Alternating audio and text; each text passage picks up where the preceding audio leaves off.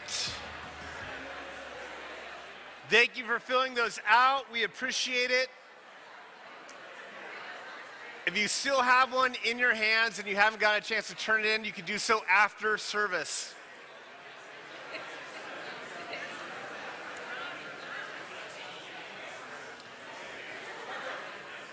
Well, good morning. Welcome to Coastline. If you have been praying, please keep praying for our junior hires, which are up at camp right now. They have gotten rain for all day yesterday. They got snow last night, and we're hoping that, so they woke up to snow today, and we're hoping it will snow on them this afternoon, which is just makes every camp so much better. So please be praying for them, and they will be home, tomorrow, right? My wife knows. Tomorrow, they'll be home soon. So please be praying for them. Long before Hamilton became the theater phenomenon that kind of took over the country, there was Les Misérables. Now, Les Misérables came out in the 1980s. That was when it first kind of came to Broadway.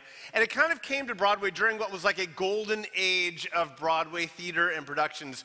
You had Grease, you had Cats, you had Phantom of the Opera. All of these were these huge kind of moments and touchstones where these productions started in New York and then came through every major city. And lots of us probably went and saw them or at least became familiar with them as a result. Les Mis was unique in that it was also a book written by Victor Hugo, and so it was a way for students to become familiar with the story and the book without needing to read 1,200 pages about the French Revolution. And so it became this kind of familiar story that we knew. And like a lot with Hamilton, it became a production where you knew the music before you ever went into the show. And if you didn't know the music, you at least knew this image, because it was on t-shirts and sweatshirts, it was around town. It became a thing that you knew about even if you never actually went to it. Les Miserables is French. It would translate as the miserable ones, but if you're to probably make it a little bit more accurate, it would probably best translate as the victims. That's kind of the best understanding of what Les Miserables means, the victims, which then asks the questions, the victims of what? What are these characters the victims about? And really, it follows France as it descends slowly into the French Revolution and follows the lives and the plight of the people who are affected by a very high aristocracy, by a very high sort of king who is ruling over France and the incredibly poor people around them. You're familiar with the story of Marie Antoinette, who is told that the French peasants are actually starving to death and they don't have bread. And her response was, well, then let them eat cake. That kind of response there is shadowed in Les Miserables, where you have the main character, Jean Valjean, who was put into prison for years because he's stealing a loaf of bread in order to eat. So that kind of story is echoed there in the past, in the sort of play. And as you follow the characters, every one of them has a tragedy that is affecting them due to the sort of power and oppression that they're experiencing by the system and the government that they live under. The most tragic character in the entire thing, which knowing my preaching, of course I'm going to tell you about the most tragic character that there is Fantine. Now, Fantine is a college student. When we meet her, she falls in love with a young man. She becomes pregnant, and he leaves her, and she is left to try to raise her child on her own. She works in a factory, but she's fired from the factory, and eventually the only way that she can actually provide for her child is to become a prostitute. When that doesn't work, she ends up selling her hair, and when that doesn't work, she ends up selling her teeth. In the end, she dies in the play from tuberculosis. Again, it's a feel-good story just about life. So this is kind of a familiar plot line that we see in a lot of the plays and a lot of the movies that we really dearly love, about how suffering and pain changes the protagonist into somebody different than we originally knew them when the play or the movie first started. In the Batman story, you have Bruce Wayne, who is just a child, and he becomes the Batman due to watching the murder of his parents due to a robbery that happens on the street of Gotham. That pain and that suffering changes him into the character that we will know. If you watched Andor on Disney Plus, you become familiar with the story of Cassian Andor, whose family and his entire people are killed on a planet by the Empire, which makes them into the likely rebel who will lead people against against the empire in the very first few movies. If you watch the TV show Hawkeye, or if you knew the Marvel movies, you know that Hawkeye is this hero for most of the plot line until his children are taken in the snap by Thanos, and then he becomes this much darker, much more grim character called Ronin, who's out to right every wrong. And if you watch Forrest Gump, you know Lieutenant Dan, who is your idyllic soldier, your true believer, the one who does everything right, and yet in an explosion, he loses his legs and he becomes this bitter and jaded character. So Esther 2, where we're going to be today, is fascinating because it takes this story that we just went through of a good person who suffers, and it changes them, and it actually reverses it. It takes a look at it from a completely different angle. What if the oppressive forces that you experienced, what if the suffering that you experienced, what if the enemies that you encountered in life didn't oppress you and push you down and take things away from you? What if it elevated you? What if it raised you? What if it took you higher than you ever had been in your life? What if, as a result of the oppression and the suffering and the loss, you became also wealthier and healthier and safer? What if you got everything anybody ever wanted, but it also cost you everything you ever had? Basically, I consider this question: what if Fantine from Les Misérables was forced to become a prostitute, not on the streets, but in a castle?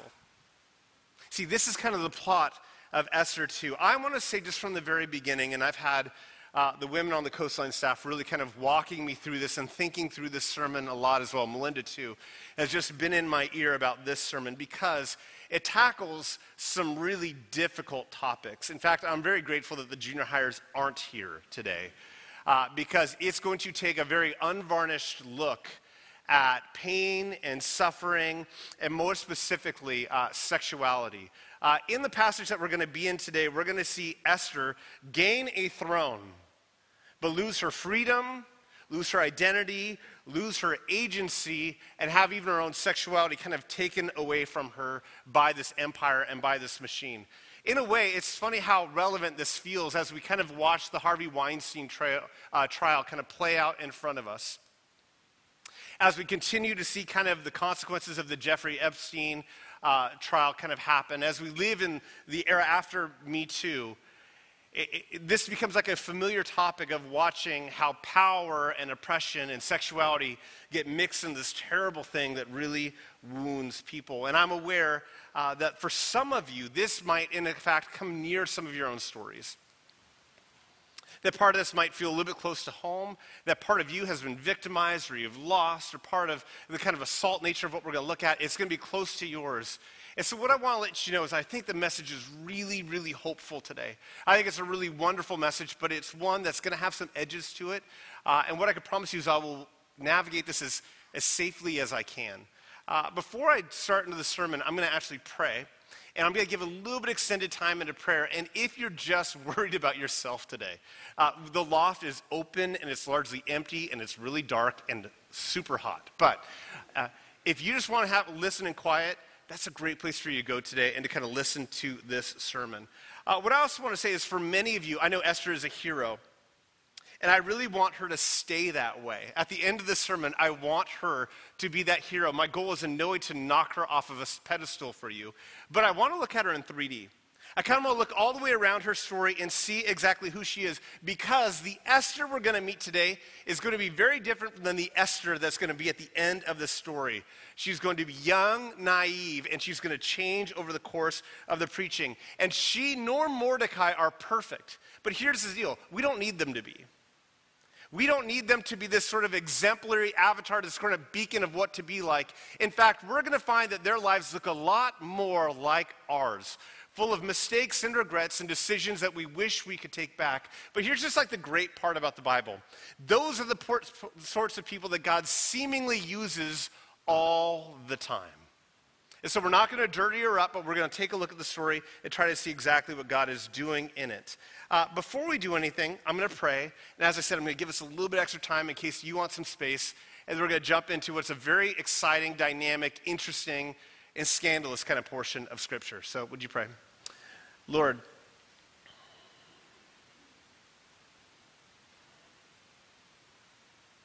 I thank you for this very mysterious book, for what it is and for how different it is from everything else we have in Scripture. That by what it does and doesn't do, it kind of invites us to ask you questions, to even engage our doubts at times, to ask you where exactly you are and the pain and suffering we experience, and then to wait for your answer and to see how you're going to respond. So, Lord, for those who have been hurt in the past, and Esther comes near their hurt, Lord, would you give your grace and love, compassion, nearness, healing to them? And, Lord, for those of us who love the Bible but are unfamiliar with the story, would you give us open eyes to see it and receive it? Lord, for those of us who doubt, we bring our doubts before you. When you ask that, we ask that you would address them. And God, we ask that you just fill this room and make us people who love your word and trust you, even in the dark times of life. We pray this in the name of Jesus. Amen. So where are we in terms of the Bible story? Where are we in terms of what is happening? Just reviewing, if you weren't here last week, I'm just going to kind of do a quick moments on it, and I will tell you this. This is a series where it's going to be really important that you follow sermon by sermon by sermon. I would actually encourage you to sit down and read Esther in one whole sitting. I think it will really help you understand all of this, and if you miss a week, listen to it online so you can follow it, or else it's going to be a challenge to kind of track the entire thing. Where we are in this story is that Xerxes is the king who's leading the Persian Empire. At this time, the Persian Empire is expansive. It's bigger than the Roman Empire. It covers North Africa all the way down to halfway into the continent.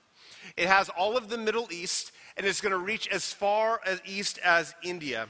And as you have this huge section of land, the way that Xerxes leads the entire thing is through these elaborate parties.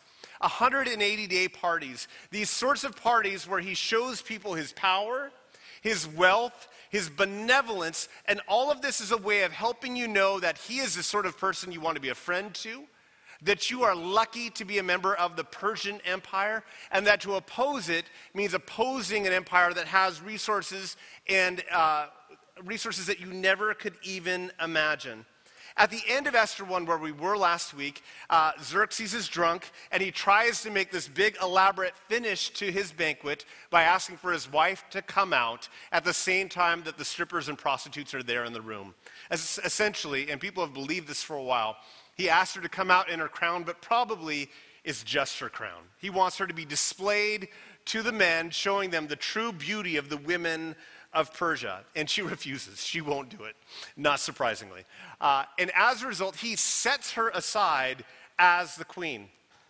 And he warns everybody that any woman who ever disrespects her husband like this will likewise be set aside. Now, we know from the history books that immediately after that banquet, that Xerxes then went to war with Greece and was defeated by Leonidas and his 300 Spartan soldiers, which is from the movie 300. That happens immediately after Vashti says no. So chances are this banquet with Vashti is a chance for him to consolidate power, to help people trust him, to send their military with him, but he loses.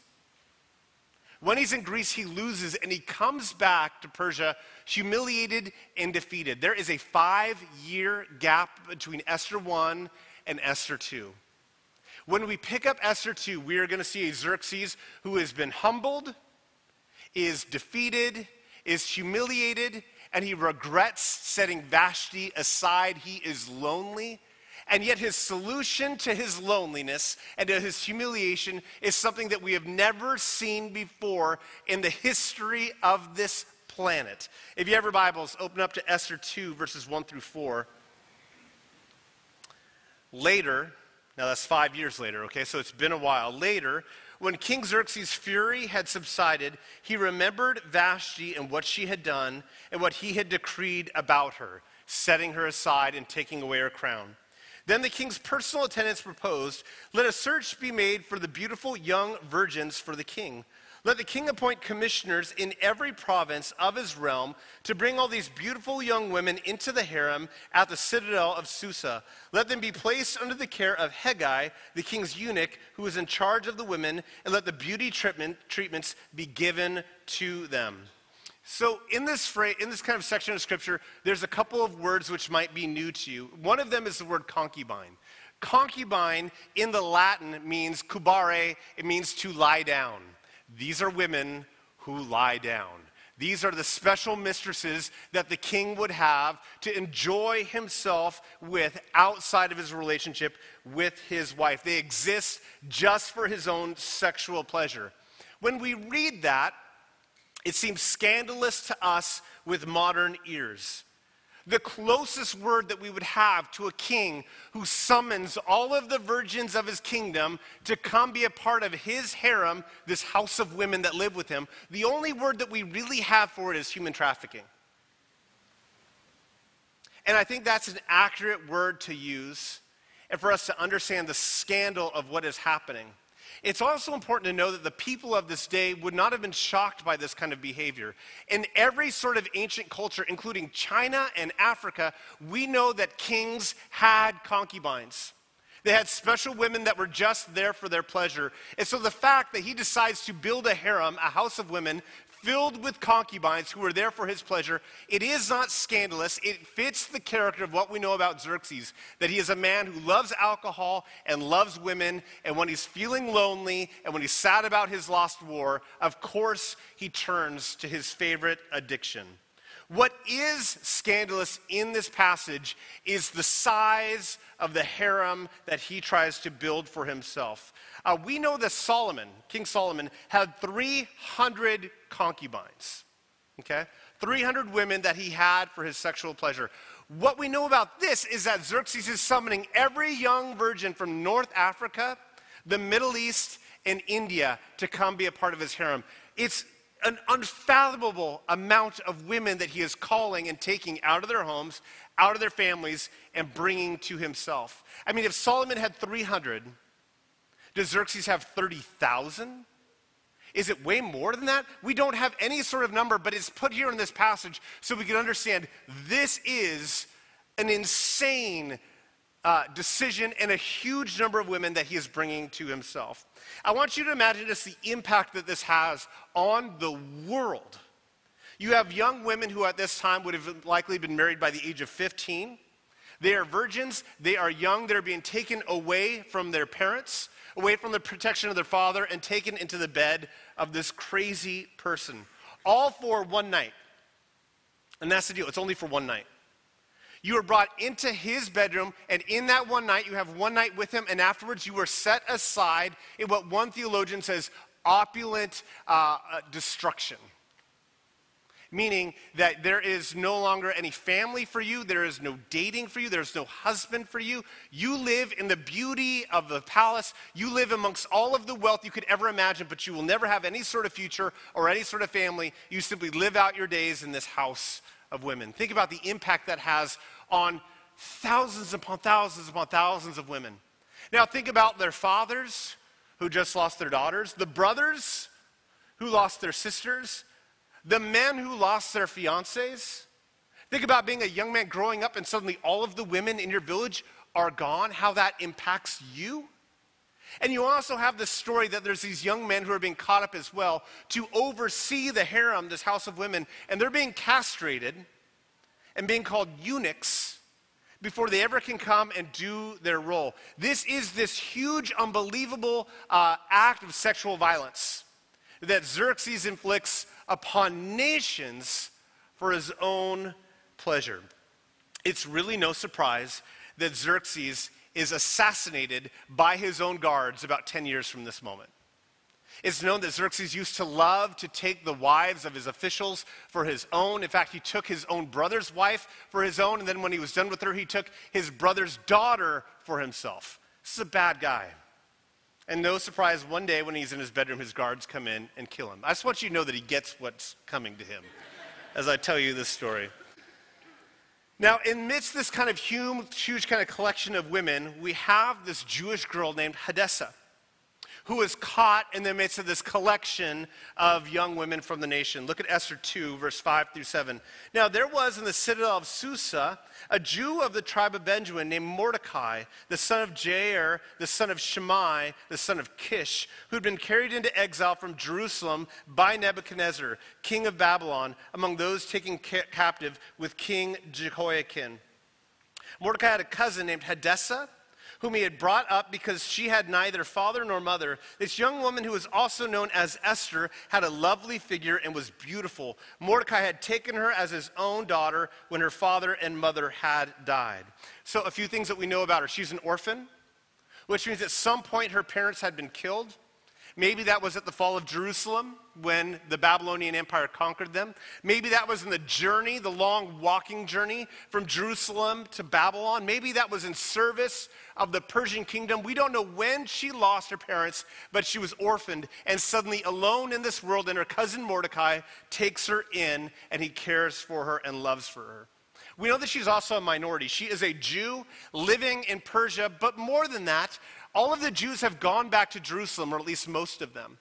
So she is now truly a minority in this nation when there's not all these Jews around. She is only there because Mordecai, her cousin, works in the palace. And so she's there because that's his job. So she has very few people that are like her, that are around her also. And we also know that she's beautiful. And that's going to serve her really well, but it's also going to get in the way, and it's going to make her more likely to be kind of drawn into Xerxes' world. The rabbis used to say that Esther was one of the four most beautiful women to ever live. There was Sarah, there was Abigail, there was Esther, and then there was Melinda, those four. And out of those four, she just kind of cracks the top of the list.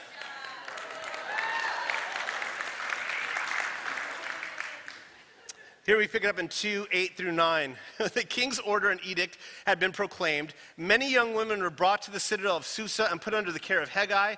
Esther also was taken to the king's palace and entrusted to Hegai, who had been put in charge of the harem. And so she now is caught up in the net, and she is headed to have her one night with the king. There's a lot that happens in chapter 2 that I'm not going to cover about the beauty treatments that every young woman gets to prepare herself to be with the king, but they are extensive. And I think that's important because if we're not careful, we could make this into a very sweet rom-com. There was a peasant girl who had, and there was a king of a kingdom who needed a queen. And so he summoned all the young women. They were given 1 year of beauty treatments. And at the end, she won and became queen forever. Esther 1 is there to let us know this is not that kind of story. This is a bad guy. This is not the sort of person you want to be with. And this is not the way that we should understand the story. We can't romanticize it. We have to see it exactly as it is.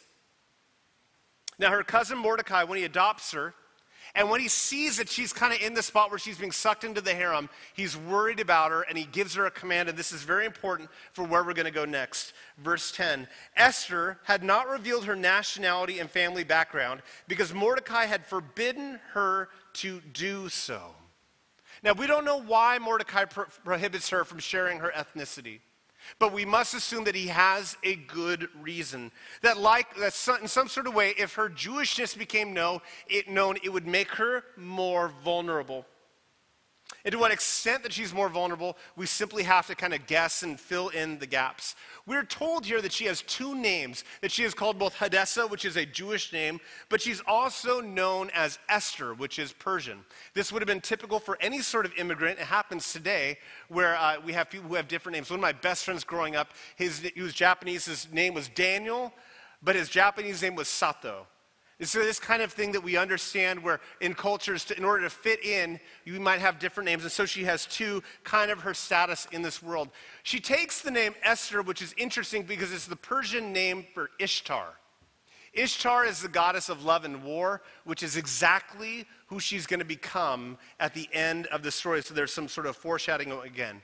But when Mordecai tells her that she has to conceal her ethnicity, it's going to have an impact on her that he probably cannot see in this moment. She is going to be orphaned again from him.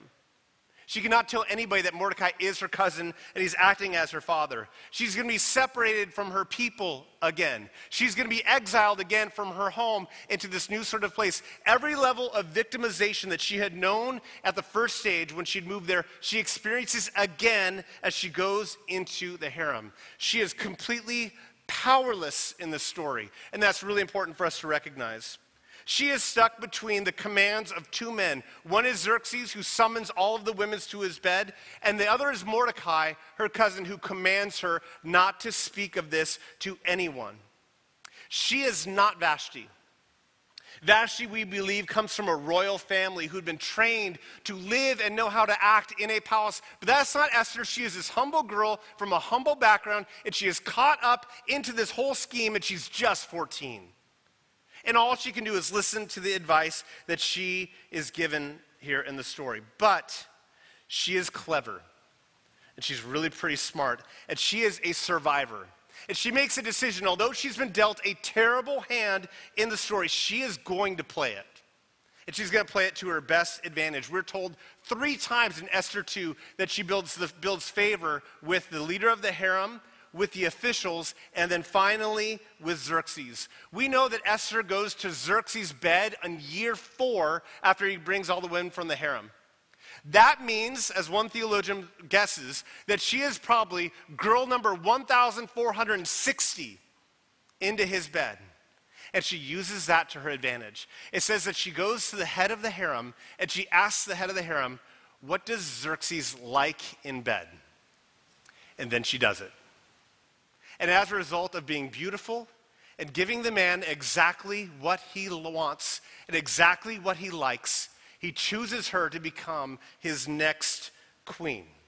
The Bible's crazy, people. Look at 2:15-18. When the turn came for Esther, the young woman Mordecai had adopted, the daughter of his uncle Abigail, to go to the king, she asked for nothing other than what Hegai, the king's eunuch, who was in charge of the harem, suggested. And Esther won the favor of everyone who saw her. She was taken to King Xerxes in the royal residence in the 10th month, the 10th of Tebeth, in the 7th year of his reign. Now the king was attracted to Esther more than any of the other women, and she won his favor and approval more than any of the other virgins. So he set a royal crown on her head and made her queen instead of Vashti. Now, all of this time, Xerxes has no idea that she's actually a Jew. You wonder how she pulled that off. How exactly was she able to conceal her identity for so long? There's a rabbi named Rabbi David Foreman, and he gets into the story, and he says the way that she's able to conceal her identity is because she does what Vashti is unwilling to do. Xerxes wanted a queen who would be a symbol of Persia, would be Mother Persia, who would be the one that everybody could project all their ideals upon. Somebody who would represent every woman and somebody who everybody could aspire to be like. And Vashti chooses that she's not willing to pay the price to do that. But Esther is. He imagines that every time Xerxes would have said, so where is your accent from? Who are you exactly? Where's your family? She would say something like, let's not talk about my past. Let's talk about our future and what we're going to do for Persia together. And as she says this, she becomes all Xerxes needs, all Xerxes wants, by constantly deflecting, giving him exactly what he wants in this story. And all it costs her is everything she ever had and everything she ever was. Okay, so now let's try to take this story, bring it to our lives. What are we supposed to do with this passage? How is this supposed to help me parent my child today? How is this supposed to help me be a better boss at work? Well, I think and we've brought this up in the passage so far. This is a good time for us to ask the question again, where is God in this story? It's not just that his name is never mentioned in the book of Esther. We cannot see any sign of his activity or his providence or his work. There's a story in the book of Genesis about Sarah, Abraham's wife. Abraham and Sarah enter into Egypt. And when they enter into Egypt, Sarah was so beautiful that Pharaoh takes her into his harem to become one of his concubines. But we're told in the scriptures that God protects Sarah and that she never actually has her night with the king. That doesn't happen for Esther. She has her night with the king and experiences all that comes with that. If God can protect women in harems, And if he has protected women going into harems, and if this is a story about God's faithfulness, then why isn't he doing it for her? Or for anybody else who's in this story? If God can act and has acted, then why has he stopped acting now? I think this is important for us because we are going to have this moment at some point in our lives. We have these stories in scriptures about miracles that we just never are going to experience. Moses gets burning bushes. Mary gets an angel who comes and speaks to her and tells her exactly what God wants for her. Paul has visions about where he is supposed to go next and what he's supposed to do. But most of us don't get that kind of experience. We don't have that kind of direction. God doesn't intervene in our lives. We don't experience that kind of deliverance. And nor does Esther. There's never a moment in the book of Esther where she knows what God is doing. There's no special word that's given to her to tell her what to do or how to act. She can only do what she thinks that God would have her do. She can only do what she thinks is righteous in this moment. And as a result, Esther's life looks more like ours than anybody else's in Scripture. Because so often you and I don't know exactly what we're supposed to do in any given moment because we aren't getting these sort of crazy angelic moments and epiphanies from the Scriptures. I think the book of Esther is in the text. The reason why it's in the Bible is because it's to let us know that this is what the normal life of faith looks like. It is not burning bushes, but it's quiet faithfulness to God and learning to listen for the whispers and not the shouts of the Spirit. If we only had Exodus, if we only had Joshua, if we only had Judges, we would always expect the spectacular. And when we didn't, we would get massively disappointed.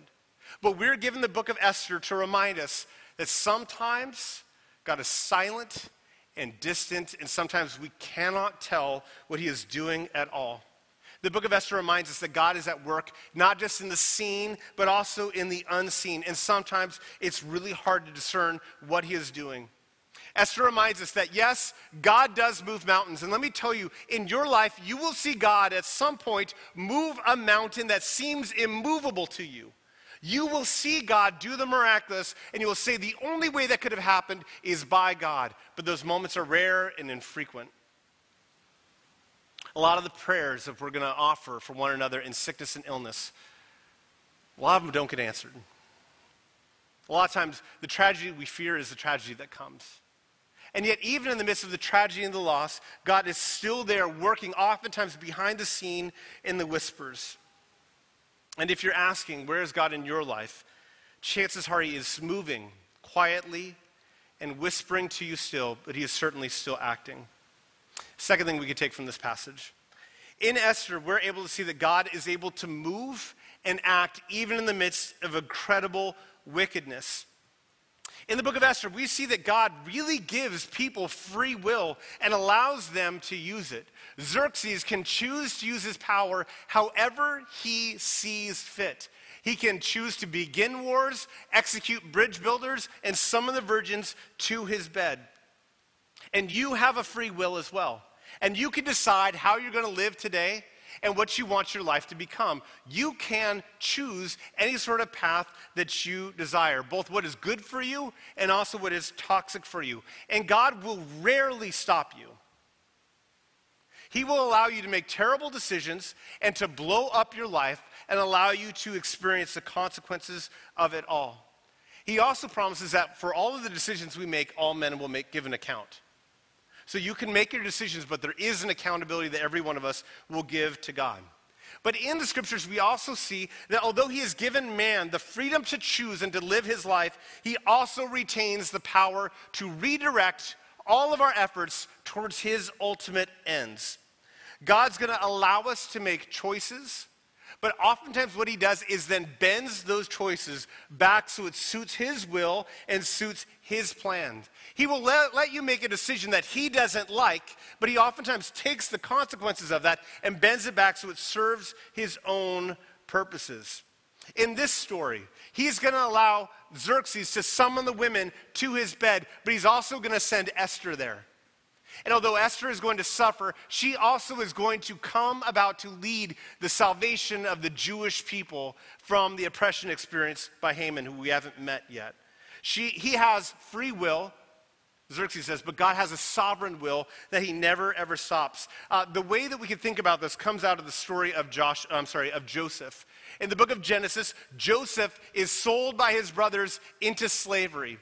He is then put into prison because he will not sleep with Potiphar's wife, and ultimately he rises to become the second greatest person in the kingdom. But then he's put in a position to save Abraham's family because he has been wise enough to save up food for the famine. And he tells them in Genesis 50, "You intended this for evil, but God intended it for good." Meaning God allowed you to sell me into slavery, but God redeemed the story so that it turned out to be salvation. And that's what he promises to do for all of us. As much as we might suffer and be oppressed and hurt, he says, ultimately, there's nothing that we experience and there's nothing that can happen to us that can ultimately stop his plan. He is always able to work all things for our good for those of us who love him. The tension of our life is learning to accept that what has happened to me is evil, and yet it can still be used by God. And allow those two things to live in tension. And finally this, and I think this might be the more surprising kind of part of the sermon for us in this way. God is able to redirect even the terrible choices that we make. If we look at the story of Esther, there's another book that's happening right at the same time. It's being written in the same moment as the story of Daniel. In the story of Daniel, we follow the life of a young man and his three friends who are taken up in the same great kind of collection of youths, but they're castrated. They're made eunuchs, and they serve in the Babylonian Empire and then later in the Persian Empire. And the decisions that they make are unique. We're told that Shadrach, Meshach, and Abednego will not eat from the king's table because they want to follow kosher law, and so they eat only vegetables. We're told that they're summoned to come worship before this great golden statue that Nebuchadnezzar builds, and they refuse to. They won't do so. And Daniel is ultimately told he can no longer pray to his God, and he goes up into his room and prays still, and as a result is thrown into the lion's den. They choose time and time again resistance in the face of the empire. And as a result, they're all sentenced to death at some point, and they're all saved. God intervenes on their behalf.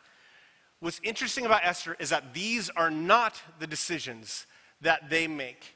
They do not choose resistance. They choose strategic compliance and survival. We know that Esther eats from the table of the king. We know that she hides her faith and hides her Jewish identity. We know that she figures out how she can please the king instead of resisting going into his bed and being found there. She makes all of these decisions as a young woman and as a survivor that are different and in fact the complete opposite of Daniel and Shadrach, Meshach, and Abednego. I was trying to think of how we could think about Esther in this story. And I really want to be fair to her. What I think her story is this unique combination of Bathsheba, who is caught in the desires of a king, and she has very little choice in it. The decisions are made for her, and of Peter by the fire, denying Jesus 3 times. She is both a victim, and she's also a survivor, and she's navigating these two things, trying to figure out how she makes it in this world. And I think that, to be fair with her, that is so relatable. I cannot imagine being in her spot, and I think I would make every one of the same decisions, and so would you.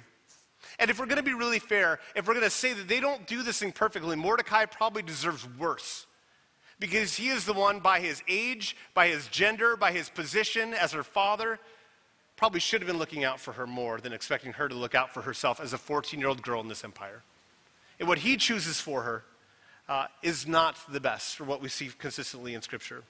And here's what's really fascinating in the book of Esther. It never condemns them. It never condemns them for their decisions. The story is presented honestly. It's presented without varnish. It doesn't come to their defense, but it says simply, this is who they are. And I think that's really encouraging because that allows us to see that Esther and Mordecai are this mixture of good and bad, just like us. They don't do the things perfectly, and neither do we. They make mistakes. They have regrets. Their faith is imperfect at times, as is ours. I mean, let's be honest. Very few of us make great decisions when we feel threatened and are scared. And here's the great news about it, is that this story is just the beginning. We are only in Esther 2. We might think oftentimes that as a result of a decision like this, Esther's story is ruined, it's tarnished forever, that there's no coming back from becoming the queen of Persia. But that's just not going to be it. I mean, oftentimes our fear is that when we make a decision that brings up a lot of regret and a lot of doubt and a lot of frustration with ourselves, we think, well, that's it. There is no coming back from this. And the book of Esther tells us that's just not true. It doesn't matter what has happened in your story so far. There is still a chance for God to write a different ending. There's still a chance for God to come and act in your life and to turn things around for you in a way that you never could expect. Look, some of you need to hear that message for somebody else. For some of you, there's someone in your life where they've made a decision and you think, that's it, they've ruined it. They've done it. There's no coming back from this. We need to see the story of Esther and see there is always a way back in God's kingdom. And again, I think it's important that we always come back to Christ. How does this build our faith and our confidence in Jesus?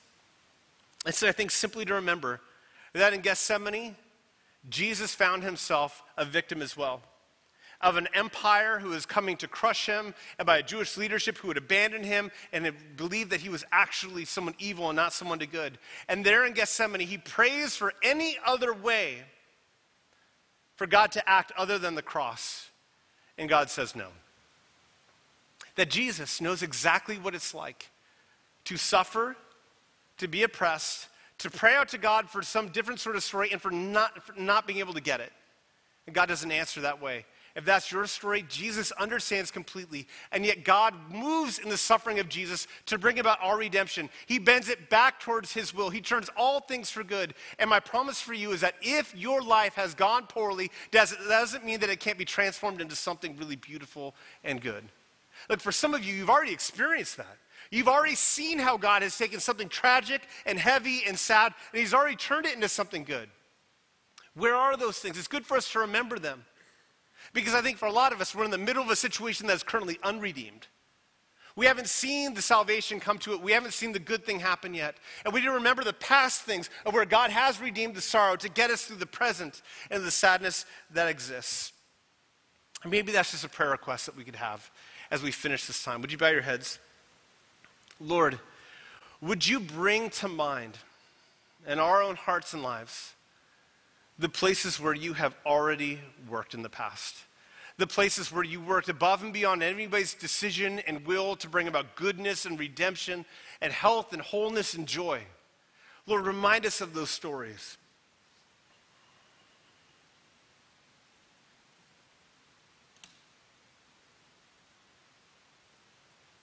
God, for those of us who are still waiting, still in a place of suffering, who only sees the effects and the pain and the shrapnel-embedded soul that we still have, when things have not been turned around, when things have not, in a sense, been given a sort of bow on it. Lord, we give those things to you, and we ask, Lord, that you would move in them, you would change them, that you would heal them, and you'd bring something beautiful out of the sadness and sorrow again. We pray this in the name of Jesus. Amen.